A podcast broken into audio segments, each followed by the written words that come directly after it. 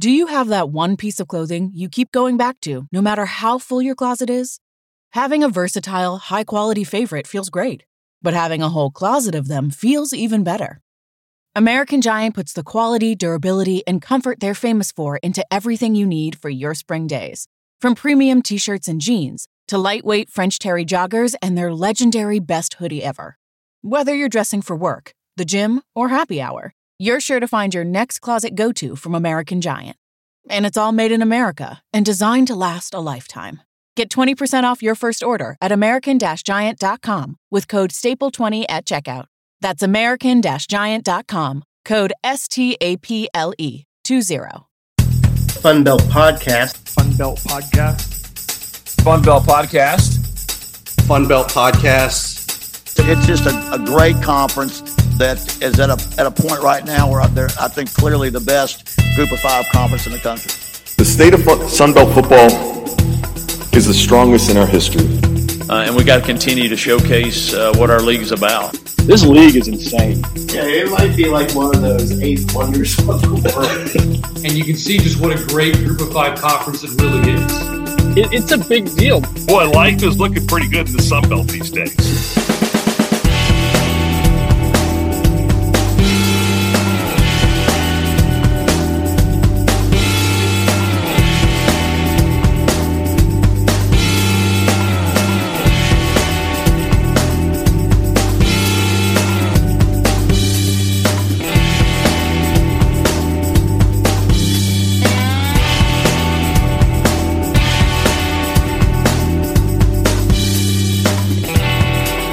Very excited about the Sun Belt. We started the Sun Belt uh, back in '76, and I'm I'm very proud of what has transpired through the years. You know, while other conferences have been breaking up, our conference has become stronger.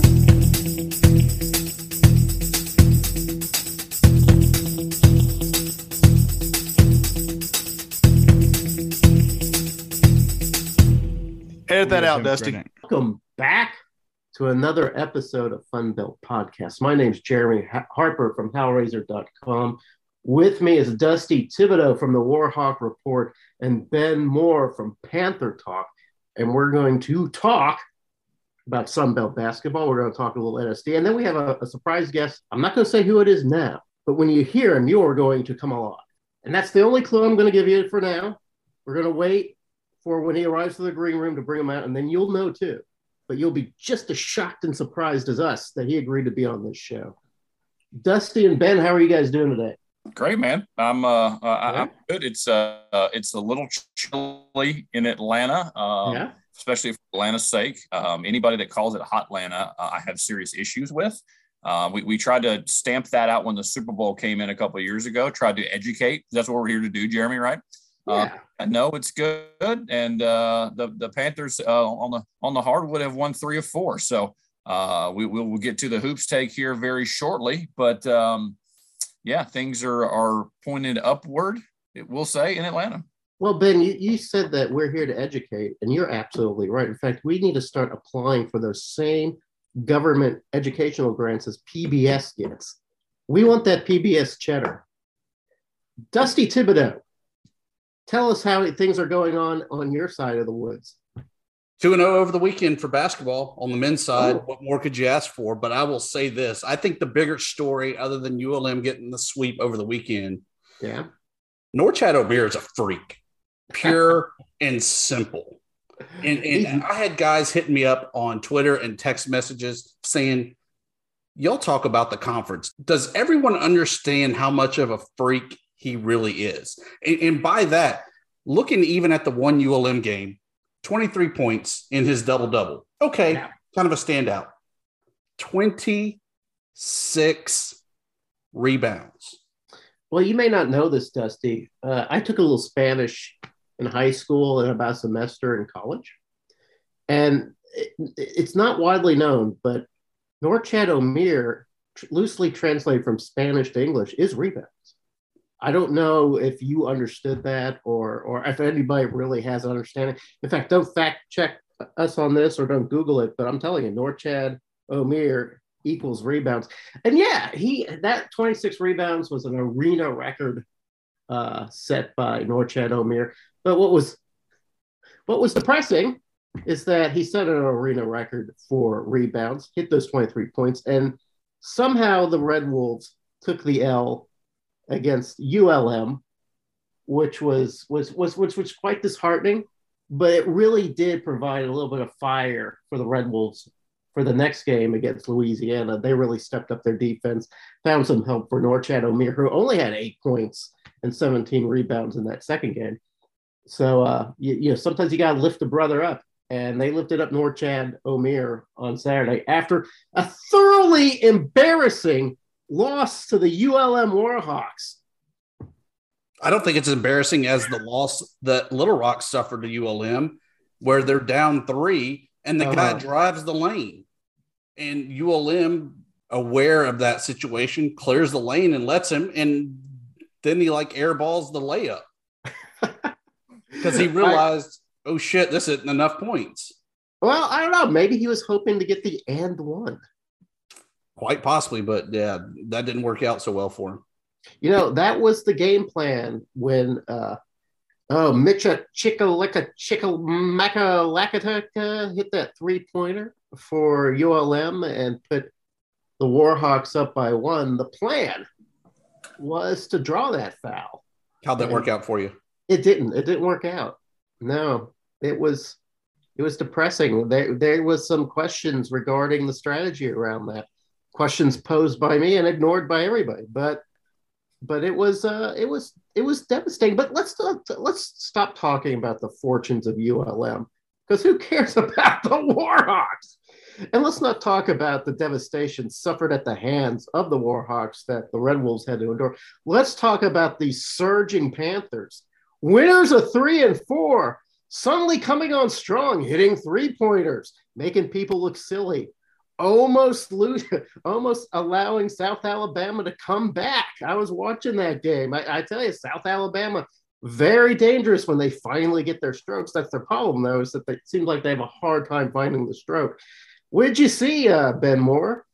Yeah, uh, it, it, was uh, about a strong offensive first half that I've seen this season out of Georgia State, uh, followed by probably the worst uh, second half that I saw. The, uh, the Panthers went nearly nine minutes without a made basket. Um, just to let you know, you have to make baskets to win. This is this is not breaking news. Um, no means here on the Fun Belt podcast. Uh, they were aided obviously by some free throws and, and hit free throws there to to to have that.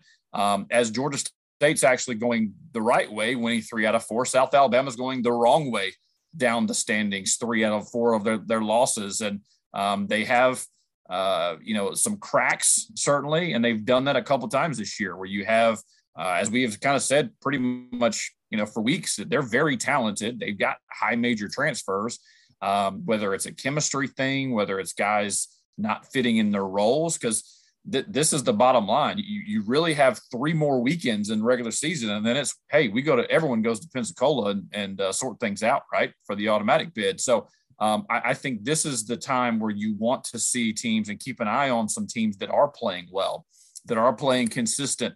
Um, and, and, one of those teams, I think, uh, certainly is the Troy Trojans, and uh, they're going to be scary. And I, I think right now um, it's it's probably a two man race for Coach of the Year with Dustin Kerns at App State and, and uh, Scott Cross at Troy for that. And and you mentioned Norchad a little bit earlier. Uh, if he's not Player of the Year this year, I'll be stunned. He, he's putting up just ridiculous numbers, and and you know no matter what happens the next three weekends, um, I still expect him to play ridiculously well. I mean, I'm looking at his stat line right now. I mean, dude, dude is 66% from the field, 12, 12 boards a game um, you know, 17 points a, a night. Uh, he's a problem. he's a problem, and it's not yeah. like six eleven or seven foot. He, he's he's six seven, all man. Yeah, he's a big guy. I mean, broad shouldered, uh, uh, just a, a, kind of a load. But what he's really done this year, as opposed to last year, is he he sort of added a couple shots. He added a, a mid range jumper and sort of a little soft baby hook that he didn't have last year, and that's what's made him so dangerous this year is that that and he he for the most part avoids foul trouble. He didn't avoid it this week, but for the most part he does. But I thought what you said about Troy was was interesting. You're or even a little bit before that, you said you got to look out for the teams that are playing hot now. And some of those teams are a little surprising given the lack of activity or lack of results that they've had early on. Panthers are one of those teams. ULM goes on the road and gets two wins. They're one of those teams. In fact, I had the I had counted ULM as being just completely out of the running there with Little Rock. They looked really good. I think having Harrison back uh, makes a big difference. Uh, another one of those teams that that kind of started slow but seems to have, have found something is Texas State. Of all the teams we've mentioned, I find Texas State being one of the more intriguing. What do you guys think of Texas State? Able to down the leading Mountaineers over the weekend. I think that they're they're still a sleeping giant and still haven't really found themselves to know. Um, we, we forget that Texas State won the regular season last year, right? They they we had the Sun Belt West, Sun Belt East split. Uh, they took the uh, the COVID title uh, there in, in 2020. Um, and uh, they've been impressive and, and, have returned a lot. And, and, as we've seen from a lot of the preseason top, I'd say three or four teams, they everyone seemed to had started out a little bit slower, uh, whether it was COVID pauses, and they certainly have dealt with it as well. Um, to, to finally got to get in their sea legs now. When you look at the teams that have experienced depth and experience in their starting lineup, guys that have been through it. Um, I remember App State had to had to um, you know four seniors and four juniors basically in the in the eight that they play. Um, you know the Panthers the same way. You have four seniors out there, five starters. So you're starting to see seniors realize, hey, this is it. This is it for my legacy. This is it for my college career. They may or may not have pro opportunities next. Um, so you want to see those teams kind of play well, uh, and and other teams that honestly need to turn it on uh, as, as seeding kind of gets a little bit more clumped. What's just more amazing is we're sitting here uh, the you know 6th of February, and there's two games in the loss column between 11th and first. yeah, it is tied up. It is, is it is a completely any man's ball game for the Sun Belt. I'll tell you about, about Texas State. That Caleb Asberry to me is a legitimate star. Uh, with the ball in his hands. I mean, it, this year has kind of been funny to me, Dusty Thibodeaux, in that in years past, I've, I always kind of had trouble figuring out who the stars of the Sun Belt were. They none of them really stood out to me. There'd be a couple they go, oh yeah, that guy can be counted to score a lot of points. That guy can be counted to, to dig up a lot of rebounds.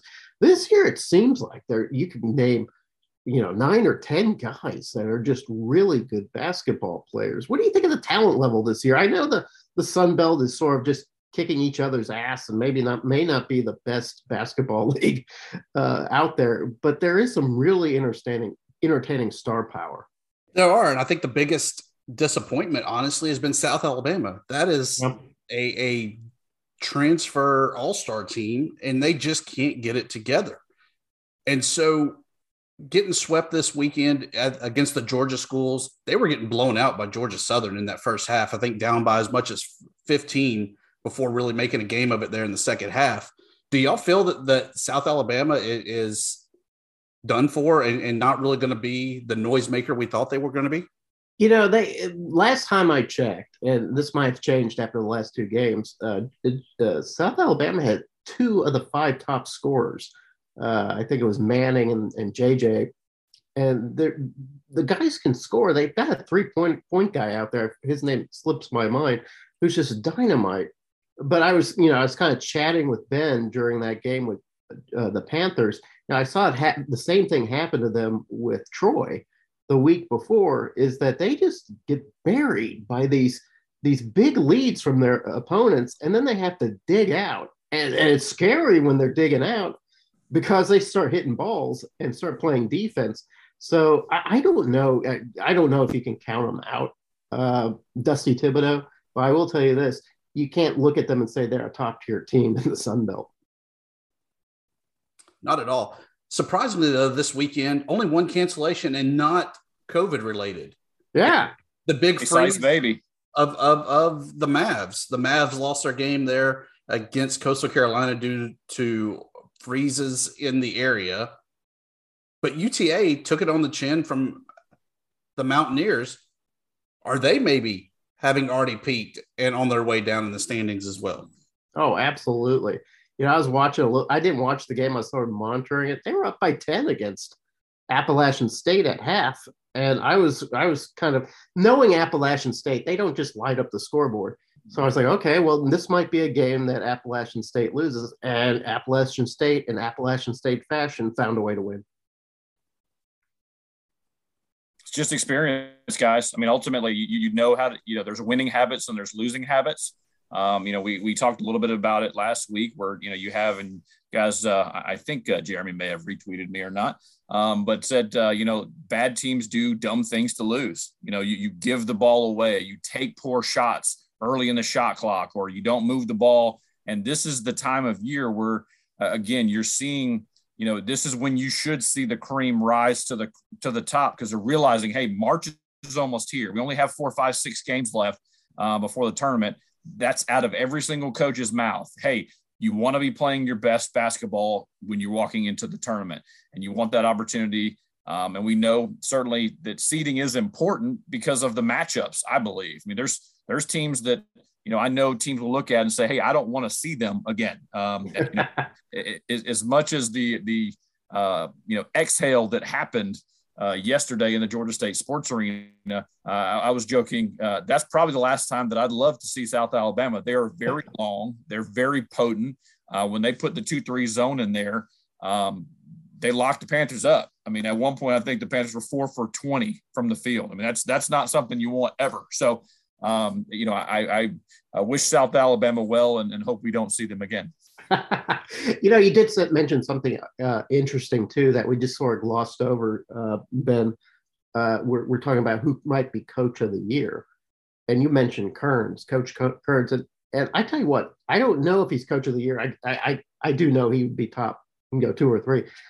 I don't know if he gets coach of the year, he deserves it. But I tell you what, those fans in Appalachian State love Coach Kerns. I mean, they are all in on what Coach Kerns is doing, and and have put him on a, a, a almost godlike pedestal up there or over there in Boone.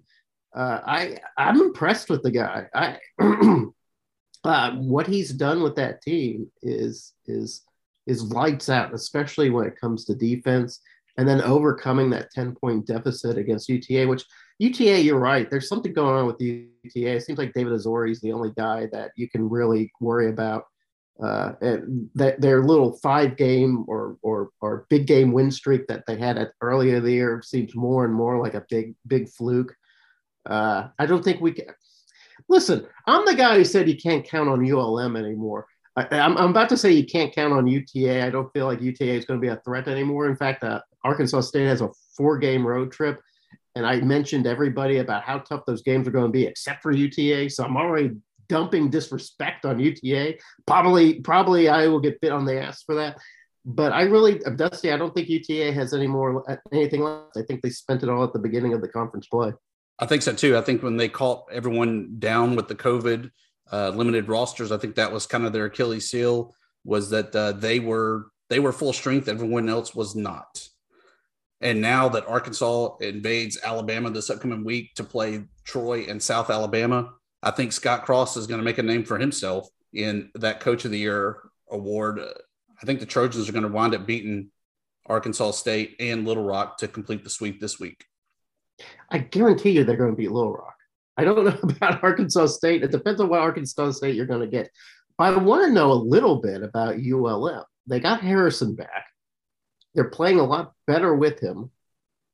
Do they have a shot at you know making a little bit of roll? Where, where are Louisiana schools going next? They host the Texas school, so they'll have Texas State and UTA. Mm, yeah, big games for Texas State. I think they can split that because I think, like you said, the UTA games, uh, UTA might have already peaked in the season, and so I think that that would be a good win. I think any win is at this point in the season is a good win but I think ULM can get the win over UTA. Texas State, I feel like is going to be a battle. They could win it. They could get blown out just as easily. Yeah, absolutely. Absolutely. And you were talking about Arkansas State coming against the Alabama teams, Troy, and, and your favorite team, Ben, South Alabama, who you want to play every week um, yeah, I'm worried about that too. I mean, and, and, then after that road trip, they go on another road trip to Texas. Where they'll meet the Bobcats and our new best, our new favorite punching bags, UTA.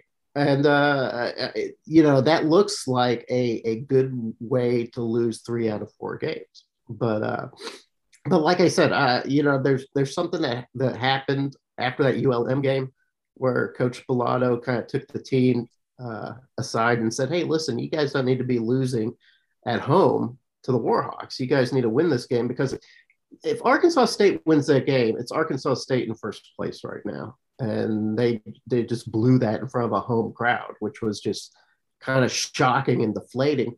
But the fans came out on Saturday. It was a raucous crowd. Everybody likes playing. You know, you as as Jay Walker once told us, everybody is uh, uh everybody is the Cajuns' uh, uh, uh, arch rival. And sure enough, a lot of our fans feel that way too. A lot of guys came over the beer was flowing like wine and it was just an electric atmosphere so i feel like the fans are finally getting behind this team sort of understanding what they've got Desi Sills finally put up some points got out of his funk so if we if we can get that team to come to troy and god come to mobile and and do some good I, I feel like Arkansas State will will will will have a good legitimate shot of coming away with some wins there. On the women's side, it continues to be UTA and Troy. Troy kind of got back in the winning ways there after falling. They've now won four straight. They had 50 points in the paint against South Alabama. They're a big physical team, not a perimeter shooting team, shooting only 26% from three point, and they lead the conference averaging 50 rebounds as a team. the Lady Trojans are just just dominant. Yeah. Yeah, it looks it looks honestly, um, and we talked about it on the men's side. You know, you, you, see teams that are streaking, right? You you get out there and you say, all right, who, who's playing well right now and who's not? Um, you know, Arlington, Texas Arlington's playing very well. They're at the top of the standings with Troy. Um, you know, keep an eye on Texas State on the women's side too. They they don't have a great overall record. Um, you know, but you're sitting kind of in the back there. You know, three winners of three in a row, only two games back in the loss column. So um, you, you, could have a fun finish there the next couple weekends uh, on, on the women's side, and that's what you want, right? If you're if you're a team right now and in February, you're looking up with five, six, seven games on the calendar.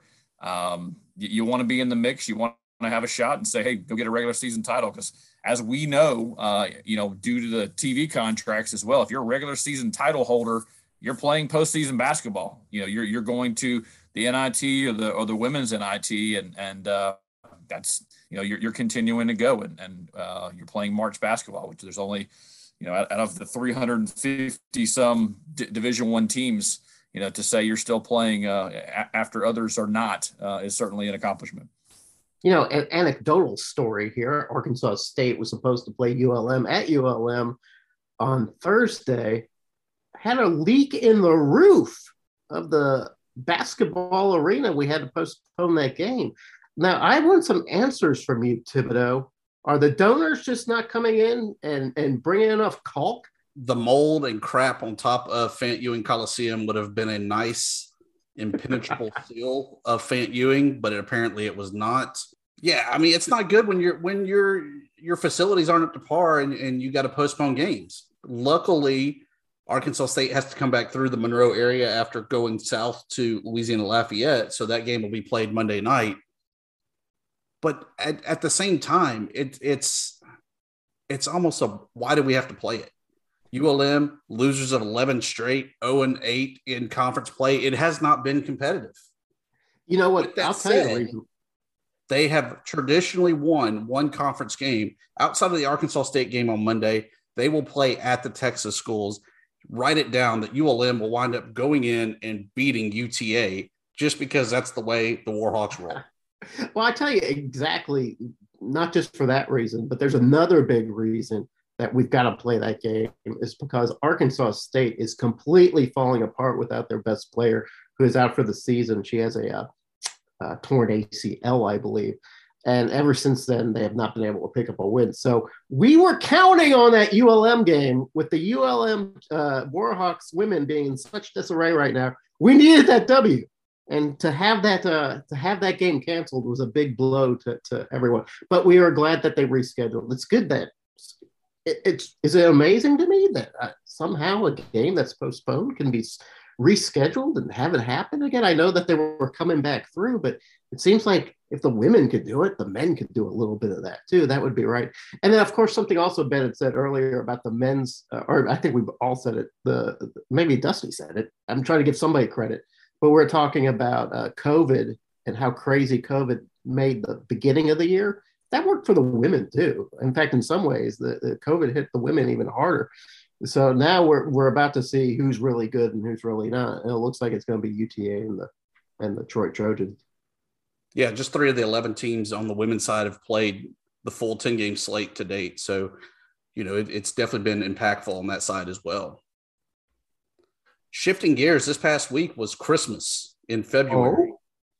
National Signing Day, where we get to see the fruits of all the recruiting rumors, all the official visits pay off. Yeah. with different teams around the Sun Belt Conference announcing their signing class. Huge, huge signing day in that Georgia Southern was actually kind of the one that came out on top, at least with the biggest name, with Terrence Gibbons, a four star running back out of Winter Park, Florida, making the commitment to go to Statesboro. He was a one time Florida commit, part of the Rivals 250 at the time. I think it's exciting. Anytime we can get that level of talent in the conference, it's just going to help project the conference even bigger, better, faster, stronger. Well, right away, I think Clay Helton sort of justifies whatever investment, whatever mysterious investment uh, Georgia Southern has, has has invested into Clay Helton, and and and that's kind of why you, to me, that's why you make that splash higher. Is that the recruiting benefit is going to be big right away? You know, they're going to have those connections. He had probably been talking to that kid long before he had ever uh, been involved with Georgia Southern. I, I, don't know that for sure. I'm just thinking that might be the case. And that's why sometimes I think maybe Louisiana kind of missed the board, uh, missed the boat a little bit about staying in house when they could have had that juice to bring in somebody that had some really deep connections with some really big talent. But yeah, good for Helton for bringing uh, uh, Georgia Southern uh, that kind of notoriety. And quite frankly, that program needed it. I thought it was interesting also that they signed two quarterbacks. One was kind of a pro style, one was kind of a option based. It's it's like they're they're kind of dipping their toes of getting away from that triple option, mm-hmm. but just in case we're going to have our guy that can run the triple option. And they went out and hit the transfer portal as well, which is is the presumed starter from my conversations with some guys down there, uh, someone with experience. So you're not just rolling out uh, basically two freshmen to say, "Here, kid, get you some." Um, and, and, I think that will help. Um, they still have obviously some scholarships available. Um, now it's really a full Clay Helton spring practice too, and as we know, the transfer portal never stops. So they could certainly sign some guys uh, continuing in April, May, uh, June, um, and getting guys on campus for summer. But uh, you know, yeah, they definitely had a splashy name. But uh, I, I, will have to give a, uh, a hat nod uh, to the to Jeremy's Arkansas State Red Wolves. this is Butch Jones's second uh, second class, and uh, they take the take home the title for in the 24 seven um, rankings as the number one uh, class, which uh, certainly should be commended. We we know uh, Butch Jones's uh, background. We know he's an elite recruiter when it comes to identifying talent and reeling them in. been been pretty impressed by that by that haul that he got there in Jonesboro. Yeah, A State fans very happy with that. Um, uh, and that's one again, kind of like uh, with uh, Coach uh, Helton. You know, you bring in a guy like Jones, not necessarily for the X's and O's, although X's and O's are good. You bring him in because you want to see uh, talent that you normally don't get come into your door, and that's what he and his staff have been able to do. You know, when um, he, took the the helm from Coach Anderson, he he he, he inherited a team that didn't have any uh, uh, first or second team Sunbelt uh, preseason uh, all all Sunbelt players, uh, and there's a big reason for that. We just didn't have that talent anymore. It wasn't there. It was gone. Uh, there's probably a million reasons why Anderson wasn't able to to bring that in. Uh, I won't think about them or to discuss them right now, but Jones came in and said, "Hey, listen, I got to bring in some better guys." You know, Appalachian State's bringing in great guys. Georgia State's bringing in great guys. All these guys are bringing in great guys, and we're bringing in sort of reclamation projects uh, too many too often So that's really good that Jones has been really concentrating on offensive line. He's been concentrating on the defense, brought in some really good guys, uh, transfers from like Alabama. So we're very excited about that. But one thing that you just mentioned about Georgia, Georgia Southern, and and the guys that they're bringing in, the quarterbacks, for instance, Benko told us he was like, "Hey," or uh, the AD for Georgia Southern. He said uh, we kind of teased him a little bit. Said is the is the uh, is the triple option dead in Statesboro? And and he kind of ruffled a little bit. He was like, "Hey, we're not just a a a, a uh, triple option school. We do sort of a triple option, but it's not real triple option." Kind of hemmed and hawed about that. So I, I feel like everybody's sort of uh, at least kind of on that page to move away from the triple option in Statesboro. I think the guy in the signing class for Coastal Carolina that I'm most excited about, DeAndre Coleman, a composite four star receiver there from 24 7. Guy had over 1,200 yards receiving. I think this could be the new Isaiah Likely of the Chants. Yeah, it seems like the Chants really reloaded. Um, uh, I, I, Ben, I'd like to hear your opinion on that. You guys are much closer to me, but all I saw from uh, national pundits like The Athletic talking about uh, how good the Chanticleers did in terms of the transfer buyer and uh, and recruiting. Yeah, and I and I, I echo um, you know Dusty's thoughts on Coleman. Uh, he actually is, is, from the exact same high school as Jameis Winston. Uh, there in Hueytown, Alabama. Um, they they've done a really good job at, at, at kind of hammering Florida. That's where uh, you know I, I, think the vast majority of their class is from. Uh, they do sprinkle in Georgia. They obviously use the transfer portal well as well, stealing from Georgia State as well, bringing back native son Sam Pinckney uh, into the fold, um, who who is from um, you know, played played high school uh, football in Greer, South Carolina. So he's going to be, uh, you know, suiting up for the Chants. And and uh, as Coastal actually comes to Atlanta to play Georgia State, there'll be a little bit extra in that game uh, with one of the former players there. Uh, they're already a rival, but um, you know that's that's always the next question too. You know, finding the next guy to potentially replace Grayson McCall, or if he is not ready, uh, a guy by the name of Bryson Archie here in McEachern um, in Powder Springs, Georgia, just uh, one of the suburbs of Metro Atlanta, one of the top um, quarterbacks in the state of Georgia in a loaded class this this year. Uh, with with one of the top uh, top players there. So um, you, you see Jamey Chadwell and his staff being able to kind of spread their wings and grab guys, and I, I think they do have some opportunities and scholarships available too. So if there are guys who may you know fall out of favor at a Power Five, may may look up and be third string at the end of you know spring practice. Uh, they still have spots available, and and uh, certainly have have you know put together a good class that which could be even better. So Dusty, you and Ben have your finger fingers on the pulse of recruiting in the Sun Belt. I I really would like your thoughts on the weirdest recruiting philosophy of the Sun Belt, and that's of Texas State. What did they do? So they went in the portal. They actually got your quarterback there of Layne Hatcher. What? In all indications, he's destroying the film room while he's at Texas State and going all in to really make a big name for himself there. That sounds like him. I think that he's he's going to be the difference maker this year. I think that that is going to be the starting quarterback for the Bobcats come the fall. I think you'll see a good competition for that position during the spring but I think it's Layne Hatcher. Whether or not that's a true signee or not, I think it is because you you, you still got to court him. You still got to get him on campus and make sure he stays eligible. That's definitely a recruit in my in my eyes. So I, I think Texas State wins the, the the transfer portal battle as well, and I think that that's one of the best recruits. If if you want to look at it, including those transfer portal guys, one of the best recruits of the Sun Belt Conference. Well, in Layne Hatcher, you get a guy who's ready to start right away. That's for certain. And he is, without a doubt, a film room rat. Or he, he just likes to study film. He likes to be prepared. Being prepared is one of his favorite things to do. Uh, he likes to have a good rapport with his wide receivers. Didn't work out with Arkansas State, although he set a lot of passing numbers or put up a lot of great passing numbers that were just incredible. Uh, I think I think you're probably right because one it seemed like what was missing a lot from Texas State. They they always seem to have potential at quarterback, but that potential never seemed to to coalesce. You know, there was always a guy like whether it's Vitt or, or, the, the other guy that they had from like I think Arizona State.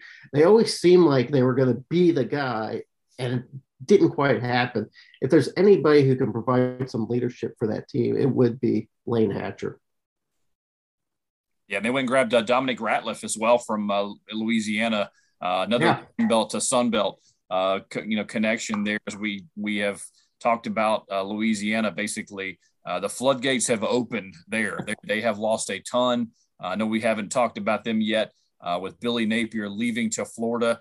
that entire roster, not only for as Jay Walker told us a few weeks ago, just talking about the the seniors and Levi Lewis and everyone exiting, but they have lost a tremendous amount of talent uh, to LSU there in state. Some guys have followed him to Florida. Obviously, some coaches, uh, admin have followed him as well. Um, you, I'm very, very interested to see uh, what you know Louisiana looks like at the end of things because they did um, you know have a decent for them uh, signing period, but you have a brand new coaching staff, right? Um, you know, you you they lost a, a lot, uh, only signed I believe, 12. Um, so that's a pretty small class. So they're going to have room. Um, they're going to have playing time available, as, as, we have seen, as they lost some starters and some guys that certainly were impact guys uh, there in 2021. So uh, very interested to see Desormeaux's first uh, class, what it ends up looking like, and, and if they do, you know, have to pound the portal just to just to fill fill some holes there. Pound the portal. You know what? The portal gives you a lot of op- a lot of uh, alliteration options. I call it portal poaching.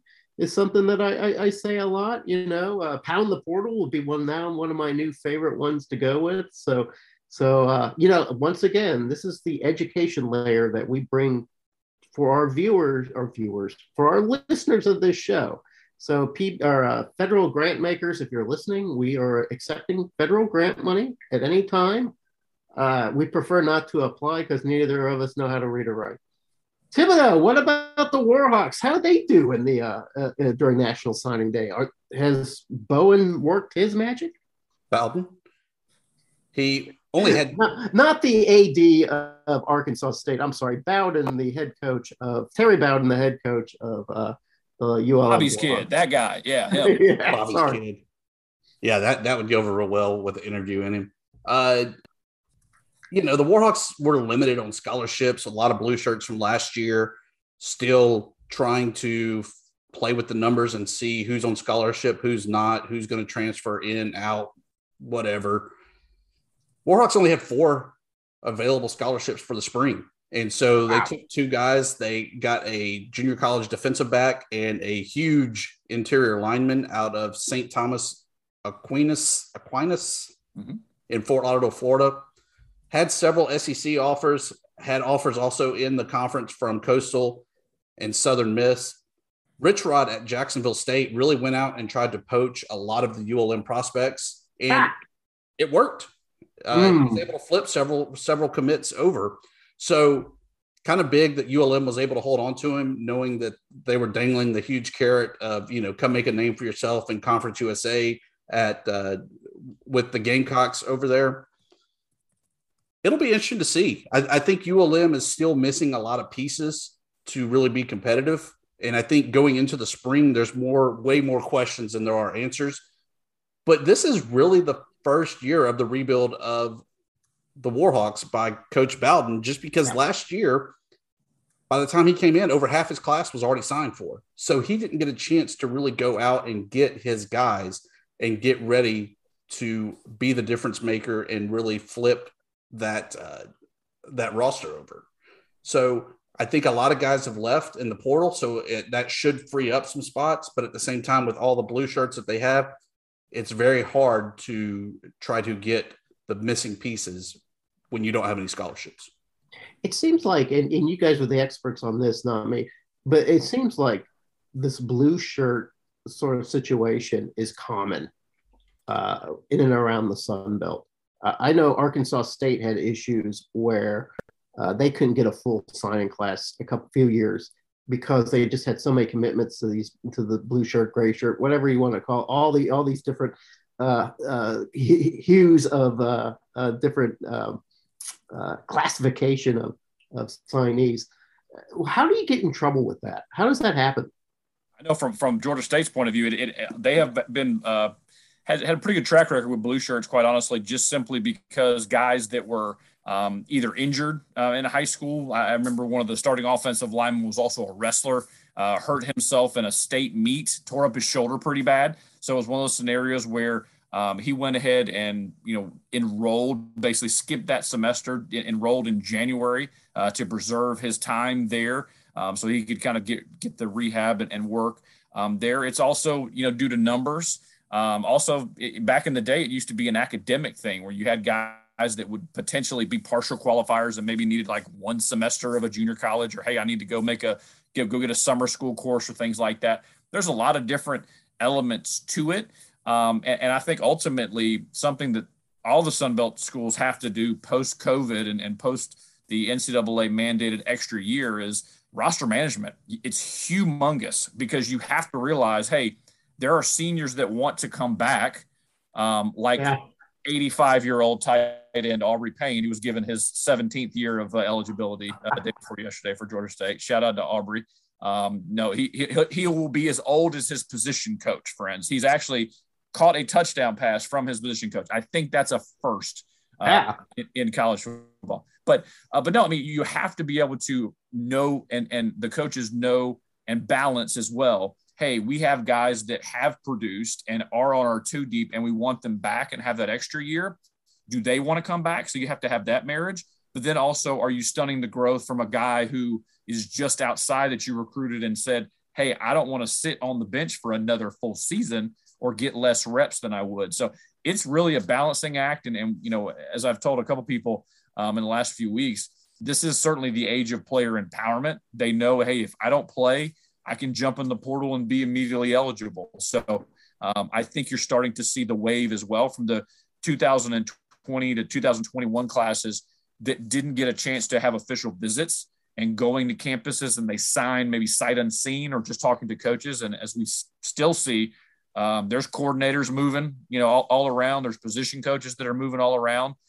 Um, there's new relationships that have to be founded and the transfer portal is an option for everybody. And then, you know, as you mentioned, the poaching that goes on. Uh, I know uh, I've heard conversations and rumblings of, of two Power Five programs that have called upon uh, several uh, Georgia State players again this cycle. Um, that happens uh, through parents or trainers or you know different things like that where they're reaching out and programs at the Sun Belt level where you have guys that pop um, and may have a good year you know the the Power Five teams can reach out to them and say, "Hey, you jump in the portal, I got a spot for you." Um, it's it's pretty pretty enticing. I think that was what the what the big fear was, right, about the portal that the G five would somehow become the the sort of minor leagues for the Power Five, who could. I don't know how. I don't know what. You know, it's I I I don't always know the recruiting rules Ben and Thibodeaux, but it seems to me that it's a little dicey around con- contacting another team's player and sort of even hinting that there might be room for them on your roster if you were to leave that roster. I mean, is that is that common? Does that happen? Apparently, everyone keeps in touch with their old high school coach because mm. there's no limit to you contacting your high school coach, the college coaches contacting your former high school coach. And there's a lot of coincidental meetings. so your old high school coach then becomes sort of the conduit to that. It's the old bump rule, right? I, I, just happened to bump into the high school recruiting in the open period. Uh, I, will tell you, you know, a name that uh, will be very interesting, and we'll be talking about it in August. Uh, Jordan Strachan, uh, who was uh, who led the nation in sacks, you know, yeah. 20 uh, for Georgia State with 10 and a half, that outside linebacker rush edge position. Uh, he jumps into the portal. I get notified from our 24 7 national guys who do a great job kind of monitoring the names in the portal and who's going where and who's jumping out and things like that. Um, and basically notified on a Saturday afternoon saying, Hey, Jordan, just a heads up, Jordan Strachan is in the portal. And I was, that, that's weird. So started reaching out to people and, and actually reaching out to Strachan's dad and said, Yeah, indeed, it's true. Um, he he grew up on the border of Georgia and South Carolina, and literally within 36 hours, he was hey, I, I, he's he's a member of Shane Beamer's first class there at South Carolina. Oh, by the way, to add a little bit of intrigue and soap opera, Georgia State opens the 2022 season in South Carolina against Shane Beamer. So uh, I would imagine there's probably going to be a very tense uh, handshake uh, pregame between Shawn Elliott and Shane Beamer. So that should be fun. uh, I'll be I'll be there in Williams-Brice Stadium to see it live. So that'll be a lot of fun. It'll come up in August. But I think that's the difficult part about it. Um, also, you throw in the element of NIL into the mix. You have these Power Five teams who are saying, "Hey, you come here. We have this, you know, war chest of boosters who are willing to give you money." Um, you know, we saw the the not so uh, not so uh, I say quiet rumors that were talking about Texas A&M. One of the reasons why they landed seven five stars is because they had a you know booster uh, fund set up there once guys enroll. Um, it's happening. It, it, unfortunately, it has happened for a long time. It's just now it's almost legalized. Um, I, you know, and I think the NCAA has tried to wait and rely on um, you know federal you know folks to step in and talk about all right these nils these kids basically we're just setting this money up for you to come to arkansas state or you to come to ulm and um, i heard an interview um, with georgia state ad charlie cobb and he talked about it that at the sunbelt level it's almost like double a baseball. You, you have the major leaguers there at the power five and double a baseball that's kind of the, the money that we're seeing. Um, there was i think 11 players in 2021 from georgia state that signed nil deals clothing, things like that. Not a lot of money, but walk around money. Yeah. Um, but you're talking about Power Five. I mean, Nick Saban said it at SEC Media Days that before um, before his quarterback took a snap at Alabama, he was a millionaire due to NIL uh, attachments and things like that. Now, I don't know if that's factual or not. Yeah, but I'll tell you what, I think that a liar, but that's a whole lot of money and very, very tempting, even if it's just a conversation with somebody in their in their family when the NIL first kind of bubbled to the surface, I think that the intention was walk around money. It wasn't you're going to get rich being an, uh, a student at Texas A&M or wherever. You were going to be able to make enough money to pay off some bills or to be able to, you know, go take your girlfriend out or whatever. It wasn't ever really intended to be let's make, you know, this quarterback at this place a, a, a superstar endorser of of uh, you know Chevrolet. That just wasn't what it was supposed to do, but it's that's what what looks like it's going to happen. You know, speaking of some of the big name, I mean, all the big a lot of big name coaches are are, are grousing against it, but we have heard. Can we talk a little bit of news about what happened to former Sunbelt coach Bryan Harsin? Is there rumors floating around? Things are not good good in the Harson house. So let's just say I think he was on vacation and uh, his players are now literally right now on social media asking to speak with the president. So uh, That's if that happens, things it aren't going was kind well. of like a, it was like the cat's away, and then the mouse came out to to to mice came out to rebel. Yeah, so I saw there were protests uh, and counter protests today in Toomer's Corner there in Auburn. Guys uh, liking, wanting him to stay, guys wanting him to go my understanding is that it, it, it, was pretty toxic culture there. And you know we saw it. That's why caleb nix wanted to get out of the out of the plains and, and go elsewhere. You know here's the thing about uh, uh about uh, coach bryan harsin who uh, who had one year at uh, arkansas state. He followed uh, hugh freeze. He was at the time i believe connected with texas. I think he was an offensive coordinator at texas at the time uh, came over and and I really was excited to have him because he's a young guy. Uh, he had a lot of juice in Texas.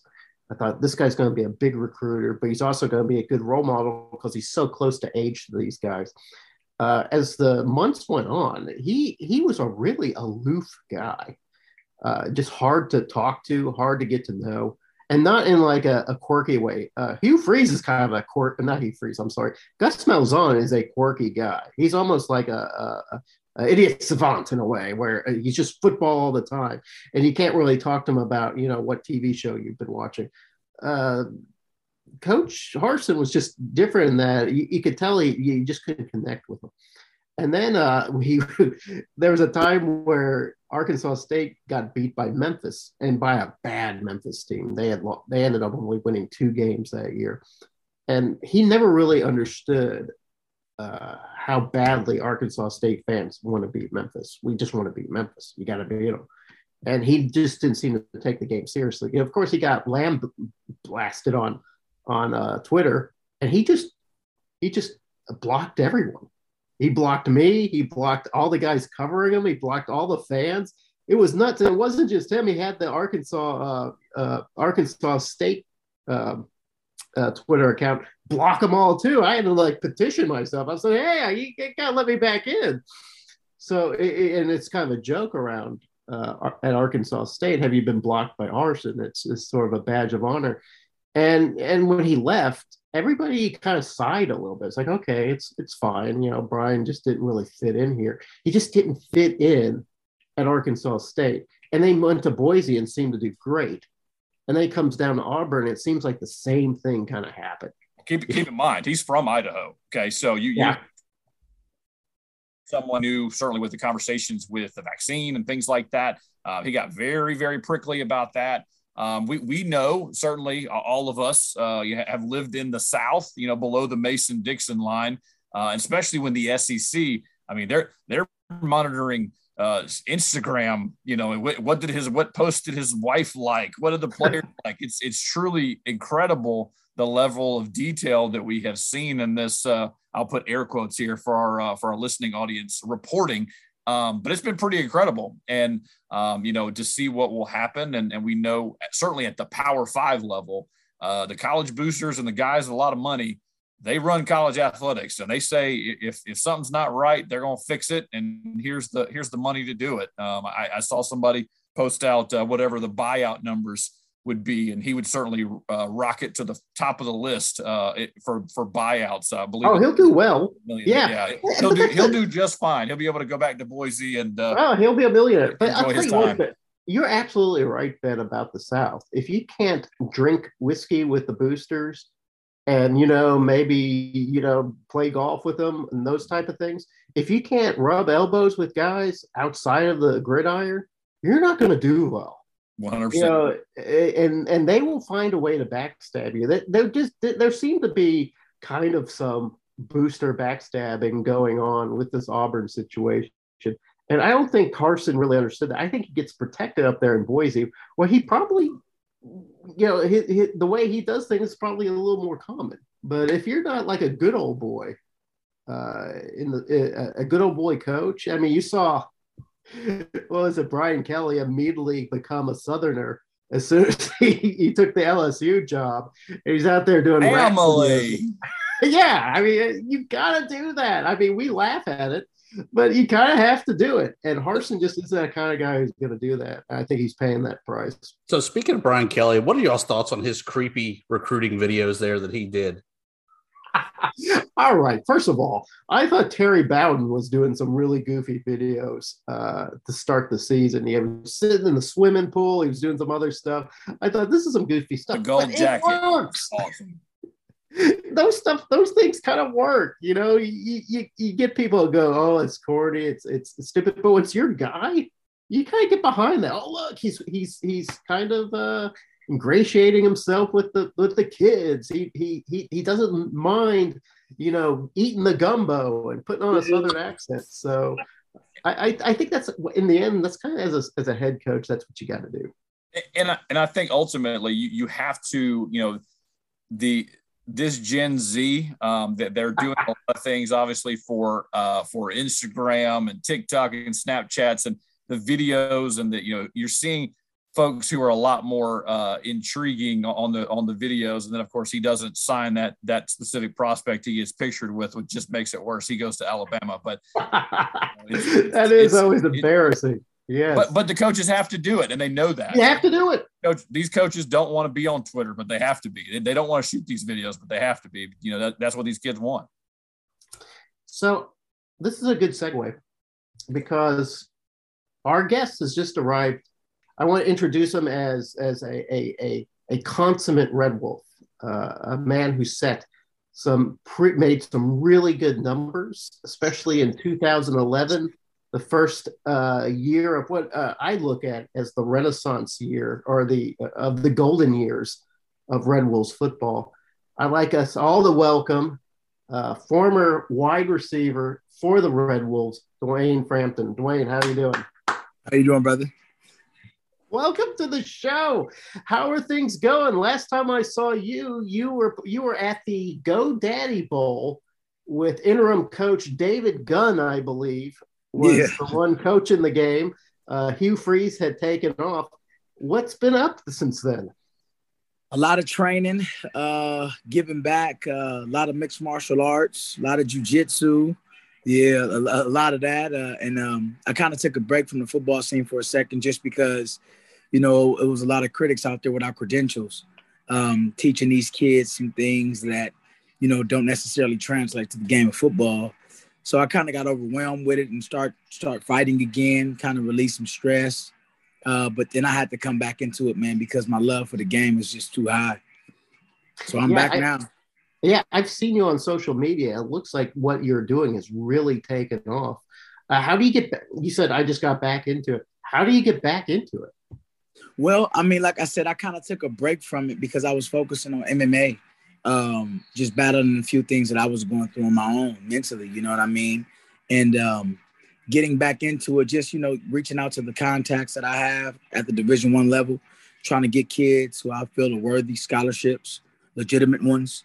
You know what I mean? Committable mm-hmm. ones. Uh, I, have noticed a lot of Twitter offers, blessed to receive, blessed to receive, and nothing is committable come signing day. Um, so, and then I, I noticed that uh, a lot of these these individuals, and uh, I'm not at liberty to speak on detailed names because I don't know them personally, but I've heard certain things through the grapevine that, you know, they're they're they're being charged hundreds of thousands of dollars sometimes uh, to get a kid an offer that just comes out to not even be an offer, you know, when it's time to sign. Uh, so it kind of hurt my heart, man, because I know what it's like to get a scholarship. You got to work for it. You know, it, it, we didn't. Our Twitters wasn't. It, we didn't have Instagram when I was at A State, so you know it was a little different for us. So um, that's what I meant by getting back into it, man. Just doing things right, or at least trying to. So Dwayne, you go from inner city Los Angeles, staying right there to a junior college there at Harbor. How do you make the transition from Los Angeles to Jonesboro, Arkansas? It was one of the toughest things, man. I, I, I went from you know, 110 freeway traffic to hearing roosters and seeing all this land. And, you know, I never even heard of Jonesboro, bro. It, it was wild, man. The only thing we had at the time was Walmart and that bowling alley. Um, so, so I mean, you know, it was a it was a big culture shock for me, but we still um, got both, by the way. right, right, right. But it was something that I needed, though. Um, you know, being from where I come from, and then just you know from the gang life, and you know being a part of that to actually making a transition and jump. And and at times I have regrets because I felt like if I would have waited to sign, I probably would have went to Kansas State with Coach Snyder. I had other interests, you know. Uh, but I, I, looking back on it, you know, I, I, wouldn't have traded it for nothing, man. Because as you stated, man, we we, we started something. You know, yeah. I mean, that was beautiful. Yeah, absolutely. I, I believe Steve Roberts brought you in. Is that right? He did. Yes. Coach Freeze was the OC. Coach Freeze was the OC when I came in. At first, it was Clay Helton uh, from Memphis, and uh, and and he, I, I, was the first one in his office. Me and Ryan Aplin, we were going over the plays because he had everything drawn up for me. Then a day later, he was at USC, so that's when I kind of learned how coaching worked. It's a hire and fire business, you know. so um, Steve immediately bought Hugh Freeze in, and the rest was history. Um, we want to ask you a little bit about Hugh Freeze. But we were talking a little bit about some past coaches from the Sun Belt. Hugh Freeze was one of them. Hugh Freeze, that was his first college gig as a as a uh, as a head coach in college. What was he like at that point? Would he, you know, he came in with all this sort of background, and then he really did a great job of of, of leading that team to ten victories. Tell me a little bit about Hugh Freeze and what it was like playing for him. Man, it's like the father that I never had, to be honest. Um, you know, I, I always had an attitude and a chip on my shoulder because of where I come from you know, and I'll never forget it was a it was a situation where, you know, we had 5 a.m. with Coach Arce, and I just did not, I was just not feeling it. It was just one of those days. And um, Coach Freeze came up to me and he asked me an honest question. He was saying, Frank, you know, how many of your friends or comrades back at home, you know, are dead or in jail? And um, I said, a lot of them. Why? And he said, uh, you know, how many of them do you think would love to trade places with you? And that that's that I, I remember that 10 years later. You know what I mean? He he is the reason why I've grown to appreciate things. Um, you know, he is the reason why I talk to God often. You know, he told me I have not because I asked not. So I asked God to allow me to be top 10 in the nation when my senior year is done. Though I got hurt, um, I mean, I finished ninth in the country. You know what I mean? So he had a lot to do with my personal development as a young man. And um, maybe one day I, I could go coach for him. that would be perfect. That would be great. Are you still yeah, in contact? Yeah, 100%. yeah, of course. We talk. We talk often. We talk often. Yes, sir.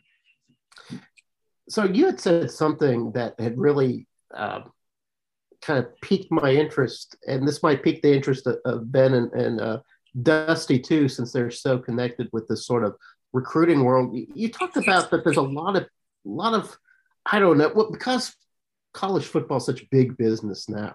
With of big course. business that attracts uh, con men and and and fraud and stuff. How is, difficult is it for a kid who who has talent, who's good at playing football or good at playing any sport, really could get a scholarship? Maybe not very sophisticated in that landscape. How easy it is? It, how easy it is is it for them to be conned in some way? Oh, uh, that's that's exactly one of the primary reasons why I got back into the sport because it's happening uh, uh, uh, too much. You know what I mean? It's a repetitive cycle as of late of give me 10 grand, 20 grand. I'll take your kid to take all of these pictures. Um, and he's going to get an offer, but it's not going to be committable. But they don't tell the parents that. They just see, look, I did what I said I was going to do. Now I can't help if the school doesn't accept it this coach left. It's so bad, man. And now you have this transfer portal.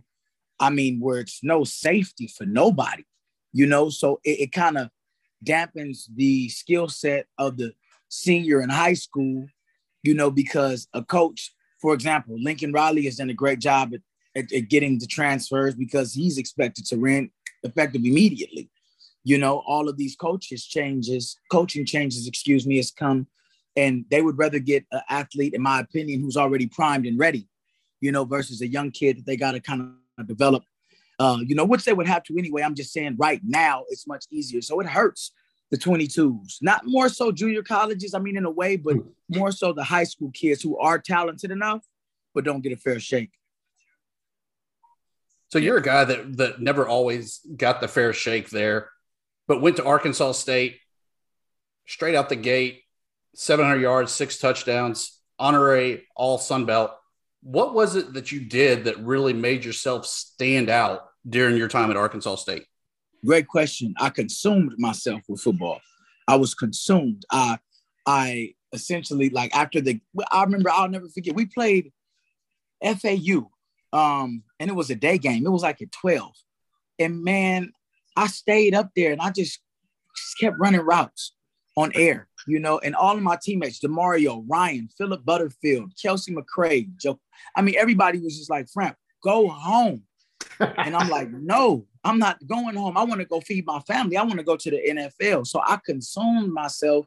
I, I watched film every day. I brought, I learned how to break it down from Exos. I, I, I made the trainer uh, use a jug machine after games, before games. I just I lost myself in it, man, and I think it serves me well. It was a bit of a gift and a curse because I overtrained, you know, so I was hurt, but I I, I didn't care at the time, man. The, the, the, yards and everything when I got them and all of the accolades from being on the Fred Biletnikoff Award watch list and everything else, I wasn't mm-hmm. surprised because of the work that I put in.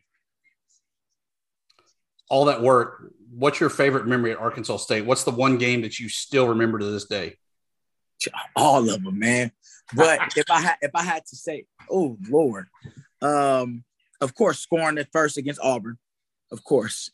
Uh, but I, I would say just the college football atmosphere, like that sticks out to me the most, and it was so loud in there. Was we played Virginia Tech my senior year, and it was third down, man, and they were Jayron Hosley was on Jarboe, and, and and Kyle Fuller and Antone Exum were bracketing me and it was third and 10 and it was so loud. I mean, I couldn't hear myself think.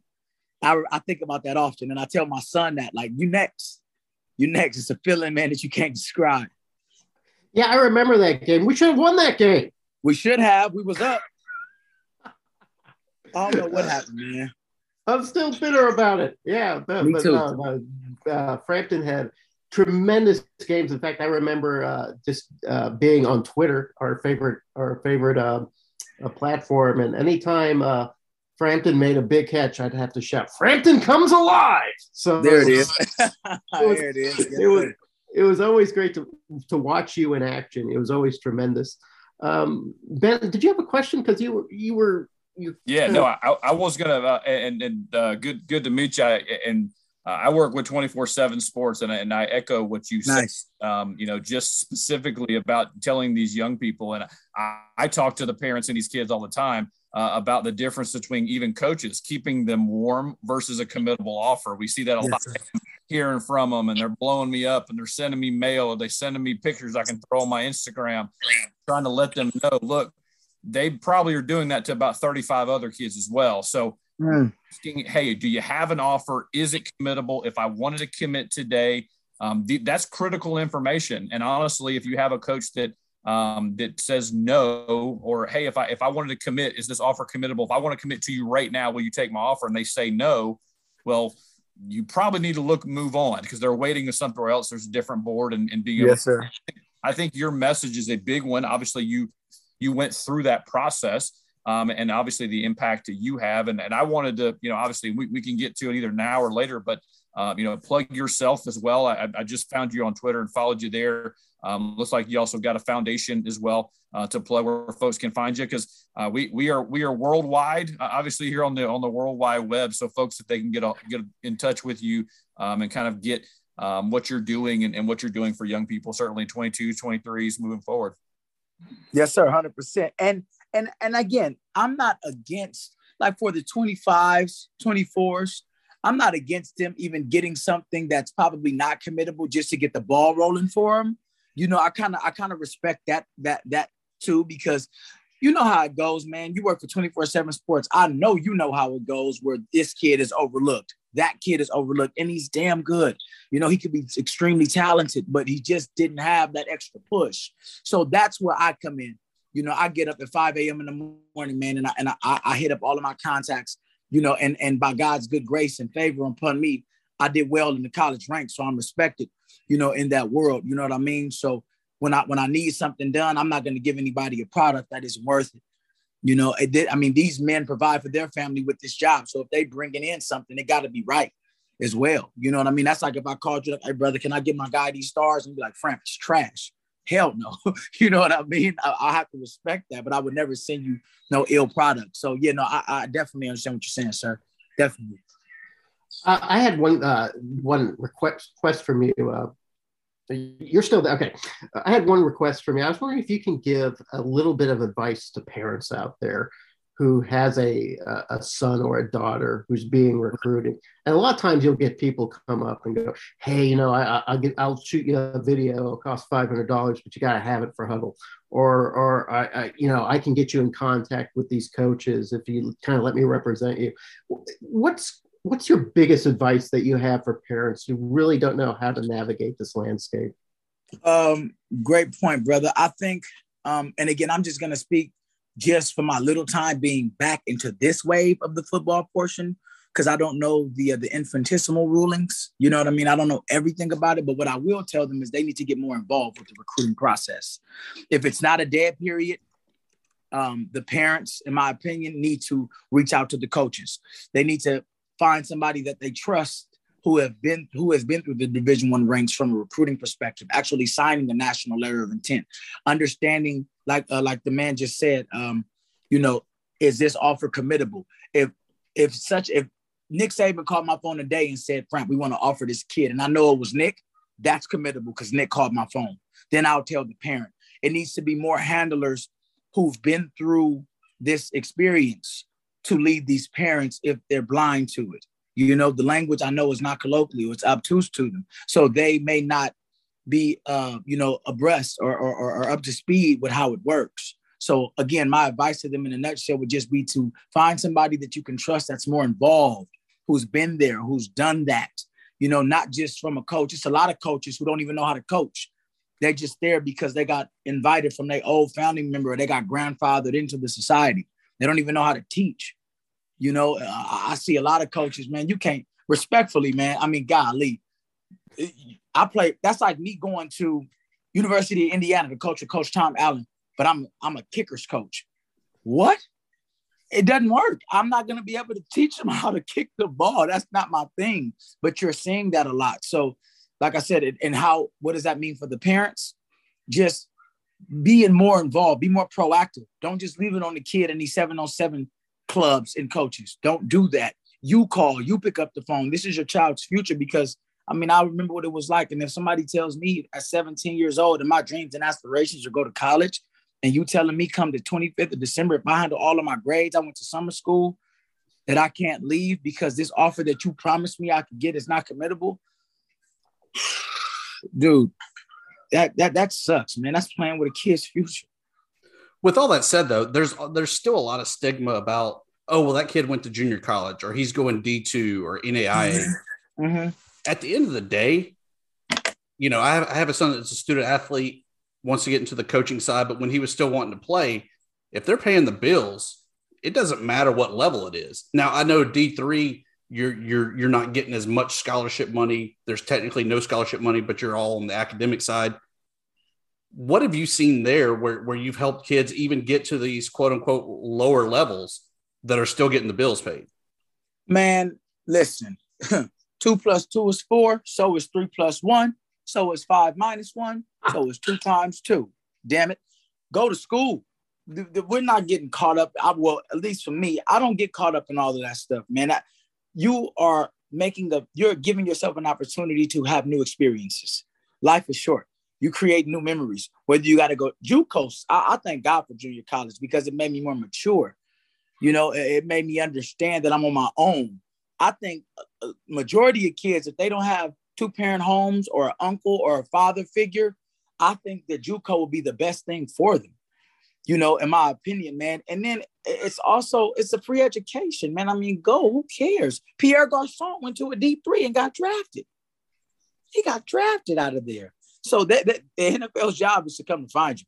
That's what they get paid for. Mm you know so I, I, I wouldn't i wouldn't be opposed. Now of course we all want to play in front of 90000 i get it. I was fortunate enough to do so.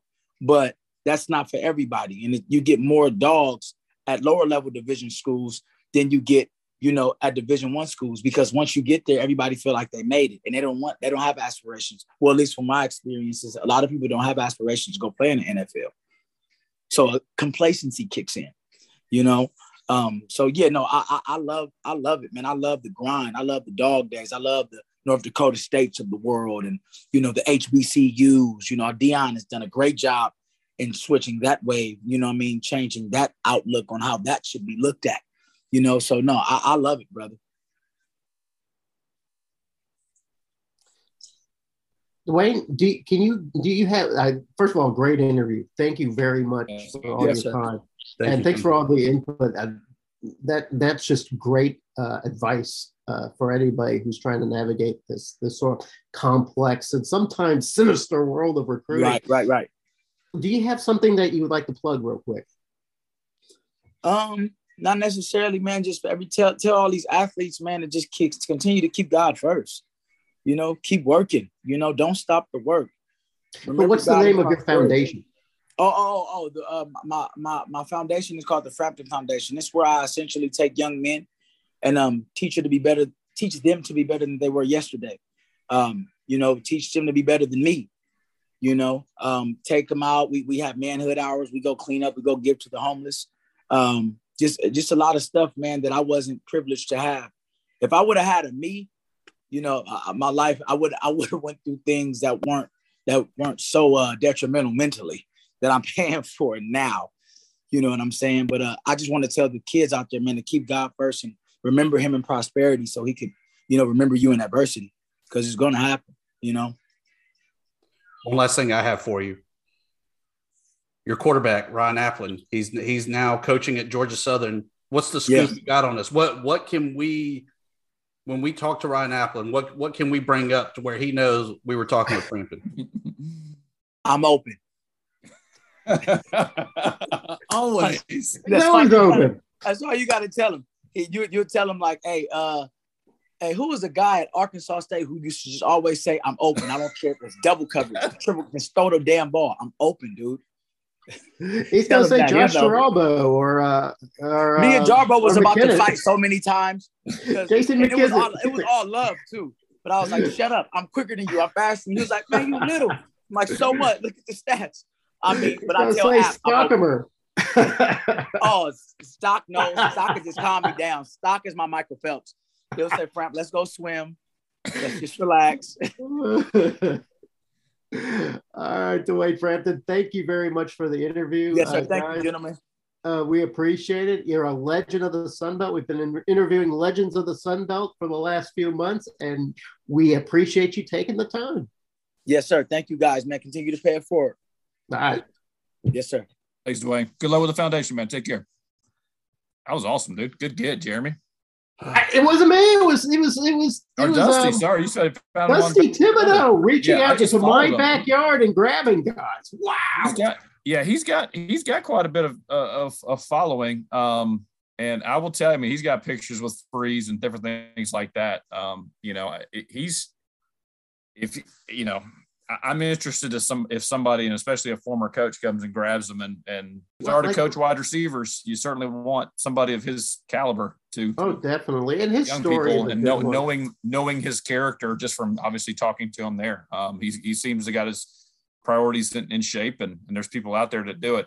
Um, there's an article I didn't even send it to you guys, but uh, one of the Georgia State former running backs in the early years, in the early aughts of the season, that end up getting kicked off um, with in uh, Trent Miles' early early seasons of the guys that's uh, attached to these D1 prospects, D1 recruiting, who, hey, send me $2,500 via Venmo and I'll get you offers or I'll get you this or I'll get you this or I'll get you on this list and get you on that. And then he ghosts people. Yeah. I can tell you because I know the kid and I've talked to him.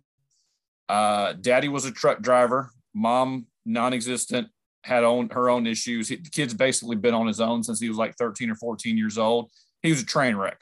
And I'm not stunned that he's doing that and he's being associated with it. And the worst part about it, I mean, he's from what people have told him, I think USA Today or somebody has jumped in there and done the interview, and it's it's several hundred thousand dollars. Like there, there will be legal action that comes across to this kid because they've promised all this stuff and Yeah, you know, it, it's it's nothing. funny. You know, I said you know that victims of this can be sort of people that aren't quite sophisticated, mm-hmm. don't know the the ropes of these things. But it, it happens to just about everybody, and it doesn't just about football. My son uh, played lacrosse, and in lacrosse, especially in the South, uh, you can be have moderate skills and get D three. Uh, not like Dusty said, you can't get a scholarship for for for D three, but you can work out a, a a uh, scholarship for academics that kind of works the way. There's ways to do it, but he was getting offers, and, that, there were people like saying, "Well, you got to get film, and you got to you got to you know have somebody representing you in some ways." And here's I got some secret information that for you know two hundred and fifty dollars you could have to to get you into the inside world of scholarships and stuff. It's a big business, and it can be a big con business if you aren't looking out for yourself. I think the best advice I ever heard was just stick with your high school coach. Let the high school coach kind of do it. I It's- it's disagree. Yeah, I, I do too. Eh, because because you have to understand the high school coaches a lot of times also are teaching other classes as well. They don't have a lot of time. Um, okay. I can speak. I can speak for me. Again, I, I didn't play football. I played basketball in high school. Uh, my my head basketball coach had a full load of teaching basically, um, and wasn't the football coach in Georgia. So you're not the athletic director. You're not getting right. um, so, so the tough part about for him is you can't go actively, you know, pedal your kids out, right? And, and now, yes, you have recruiting liaisons, and, and that's who I a lot of times communicate with at these schools. When I go out in the fall, I'll go hit five, six, seven high schools and go see fall practice and see kids and things like that, guys that maybe are a little undervalued. But it's extremely difficult right now. And especially when you think about a football roster, right? Even at the high school level, you're 40, 50, 60 kids, even sometimes and more. Um, we're trying to get that film out constantly. Um, it's difficult. It's why you see these trainers and these seven on seven teams come in and and the really, really even, you know, not even elite talent, not the five star guys, you know, but I live locally where Cam Newton has a seven on seven and and he has it, it's a pretty strong following. He's he's in with a lot of trainer groups and groups that way. And I have heard kind of in the rumor circle, if you're not in in with them, you don't have access to those athletes and you will not sign them. But before we we wrap this up and say maybe we're taking a little hiatus next week, Dusty, give me your best pitch or plug. Exciting times as always. Warhawks two and zero oh over the weekend, looking to build on that momentum as they get ready to host the Texas schools active message boards on warhawkreport.com and always looking forward to it. Also, follow us on Twitter at FunbeltPC. Definitely more people, the better. How about you, Ben? What you got? Yeah, Panthers, uh, as we talked about a little earlier, three of four now go to the Carolinas to uh, to face the defending Sun Belt title uh, representatives of the Sun Belt to play in the NCAA tournament. Uh, they're a little, little, bit of revenge game there uh, up in Boone on Saturday. But first, a trip to uh, Cliff Cliff Ellis and Coastal Carolina, the Chanticleers, as we uh, we know, they they can be pesky, uh, as the Sea Chickens, as I, I like to call them lovingly. So it should be fun there, and and obviously still a couple scholarships left for Shawn Elliott and the Panthers on the football side of things, and there could be a signee this week. We'll see. A little tease there. Still waiting on one guy to uh, potentially send his letter of intent in. Uh, he was hoping to take a visit in January, did not happen, and he comes from the prep school rank, so that means he's uh, he's got a little extra football uh, in his career. So tune in to panthertalk.com for the very latest.